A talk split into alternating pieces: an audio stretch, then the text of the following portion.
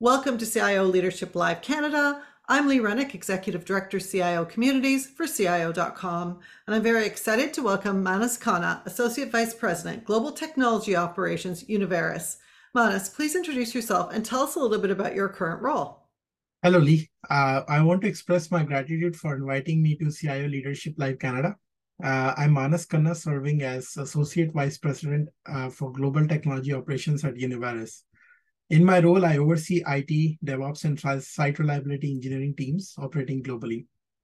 My current mandate encompasses four key areas of responsibility. First, I manage all aspects of our infrastructure and its operations, spanning from our office locations uh, to our production environments.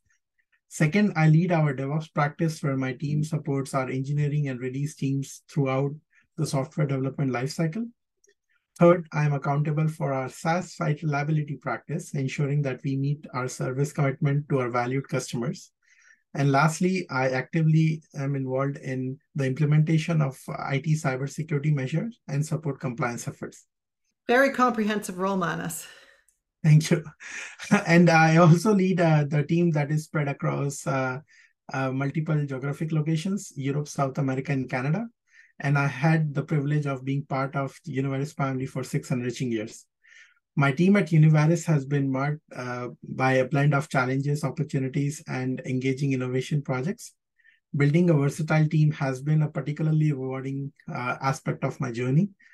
And uh, I'm thrilled to be here and eagerly await your questions. Well, it, as I mentioned, and sorry I interrupted there, it is a huge portfolio that you hold and also having, you know, a global team around the world. And I'm really excited to pick up our conversation. We've had a chance to speak to a few times and meet at one of our conferences. So, you know, I, I really do appreciate you joining us here. We've created this series to support the CIO and senior technology leader in their leadership and business journey. So, the first question I ask, and I ask everyone this question could you please tell us a little bit about your own career path and provide some insights or tips on that road path?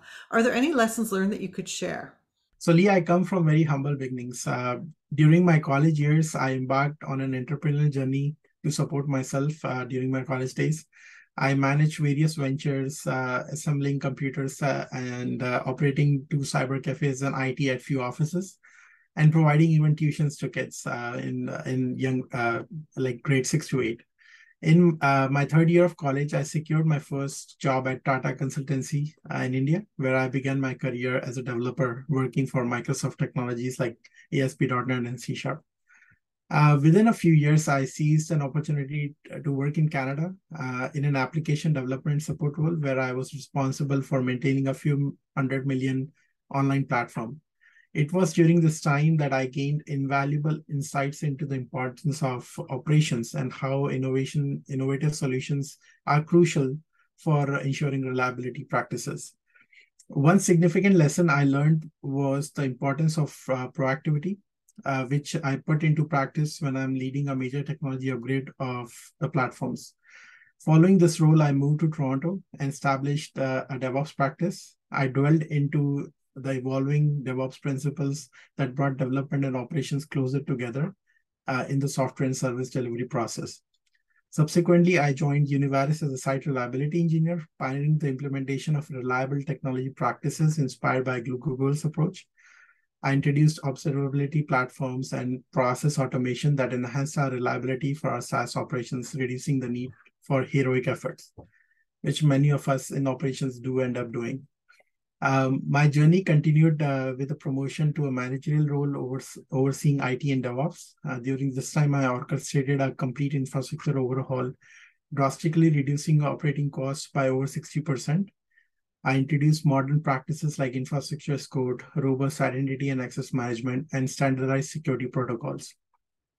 Additionally, I built a high-performing team of engineers to support IT and DevOps functions. Advancing to the role of director, I continued to drive innovation and successfully execute a merger and acquisition of our Madrid organization. And earlier this year, I was promoted to my current position, marking another milestone in my career journey. It's been an exciting and dynamic journey. And with the advent of AI on the horizon, I eagerly anticipate the next chapter of opportunities and growth. Wow, it sounds like you've had a really interesting career and one that has really started in working and serving others, and you know, really working with, um, you know, uh, developing programs early on for kids to learn about technology and STEM and STEAM, and that that's amazing. I think that's really inspiring. And then just the amount that you've learned in your journey, it seems like continuous learning is really an important process for you in your own career. Um, and I wanted to sort of talk a little bit about that. The next question is about leadership and its and diversity and technology. So many CIOs I speak with, they talk about how they want to build diverse teams. Um, and you really talk about bringing that collaborative culture together, which you know includes building a practice of culture within an organization. So I'd love to learn more about that, the collaborative culture you like to build, and, and how you implement that and work with your teams. It's it's been very interesting. Uh, so as I immigrated to Canada, I personally experienced the challenges uh, of underrepresentation and the difficulties of assimilating into a new environment.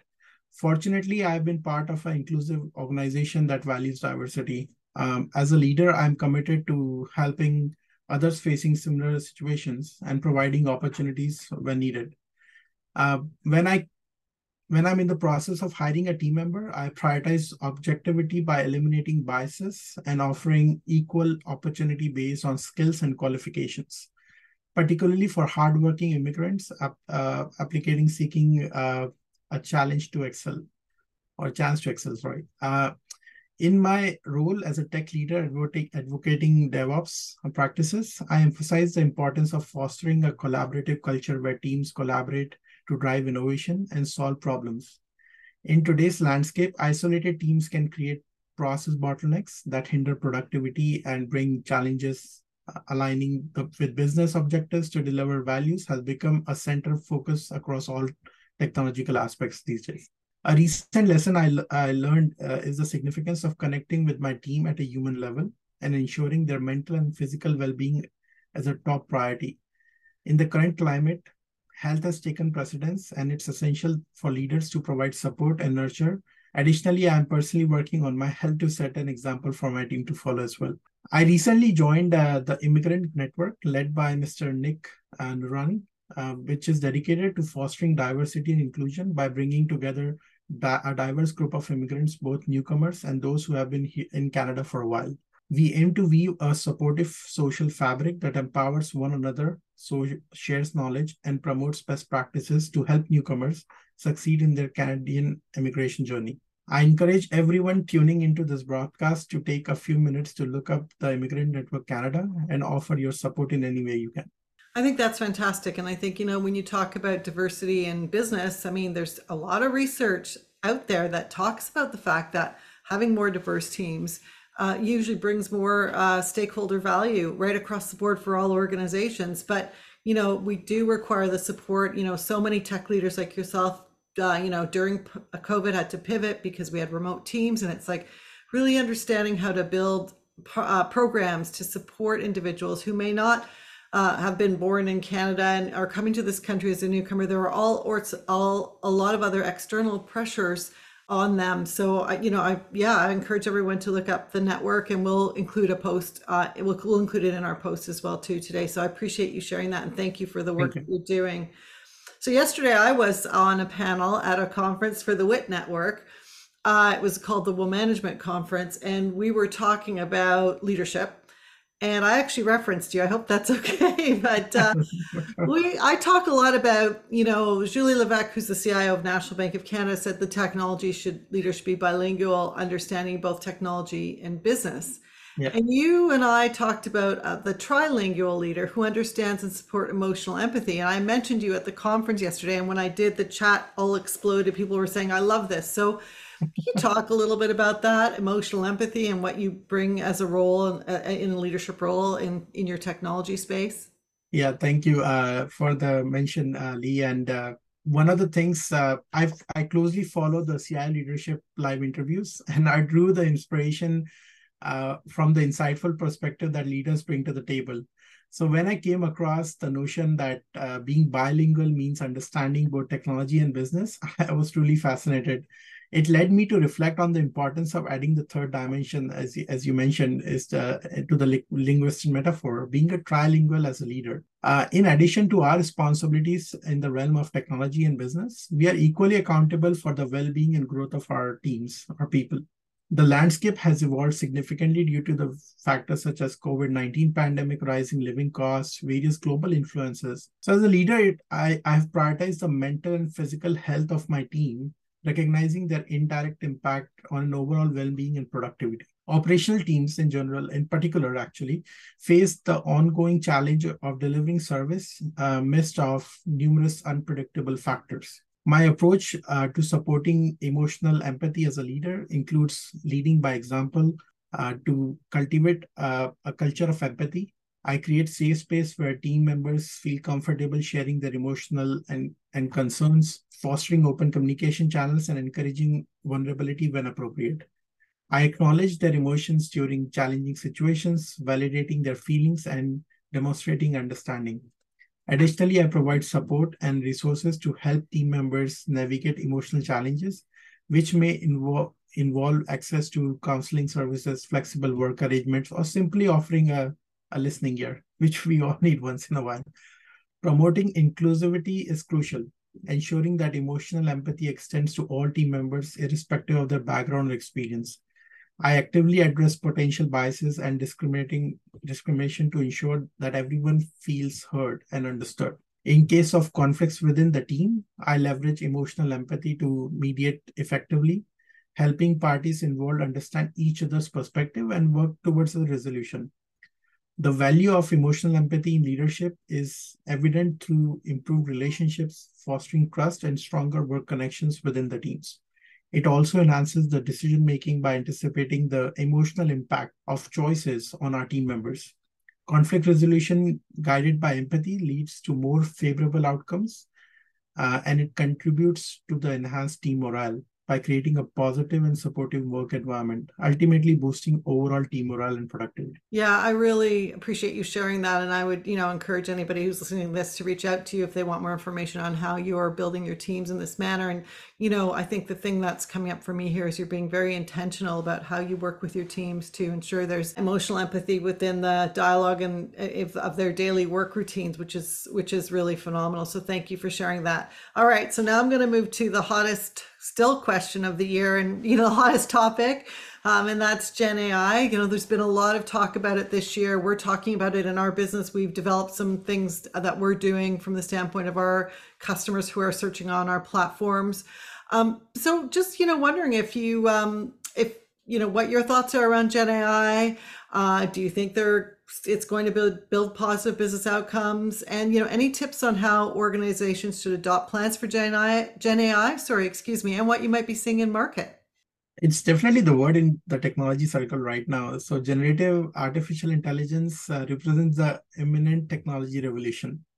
When harnessed correctly and ethically it has the potential to significantly contribute to achieving positive business outcomes while Gen AI, Gen AI is still its, in its infancy, it's imperative that we proactively upskill and prepare for the transformative challenges uh, it will usher into the tech industry. Embracing change, although challenging, uh, is essential and uh, the integration of AI is inevitable. Google recently highlighted three key areas where Gen AI adoption can be expedited, and we have been closely looking at, uh, at them as well. So software development and co coding has been one of the key aspects that they brought up uh, with various uh, integrations uh, with technologies. So using code generation, bug detection and resolution, and code review and optimization. The next one was data analytics and insights. So as we all know, data has been one of the key valued uh, entities in this world. So data generation and synthesis and predictive analytics have taken definitely a forefront, uh, and Gen AI is just accelerating that and then customer engagement and person, personalization and it's it's interesting how more and more organizations are enabling chatbots and virtual assistants uh, to assist using Gen AI capabilities, um, and then creating also re recommendation systems and content creation systems. Gen AI adoption revolves around three fundamental points. One is familiarize uh, and understand the ethical aspect of Gen AI. uh, gain a comprehensive understanding of GenAI uh, and its underlying principles, uh, developed a robust ethical AI policy to address potential biases and hallucinations uh, in AI generated responses, and explore available courses and consider experimenting with GenAI chat platforms. Uh, second is application development. So look at uh, utilizing GenAI app builders to create application based on our existing knowledge base for internal use. And that's a basic uh, use case that many organizations that I've spoken to are exploring at this point. And then exploration of AI features, investigate and leverage AI features that can accelerate both technology and business aspects to our organization. By adhering to these principles and focusing on upskilling, ethical consideration, and application development and feature exploration, I think we are poised to harness the potential of GenAI effectively and responsibly. Yeah, I think those are great points, and thank you for for pointing out those areas in which so many organizations are adopting Gen AI, and they're you know I, I find the CIOs I'm talking to they're taking a very conservative approach in how they are going to use it because we're still thinking around regulations and data and data sovereignty and all those things.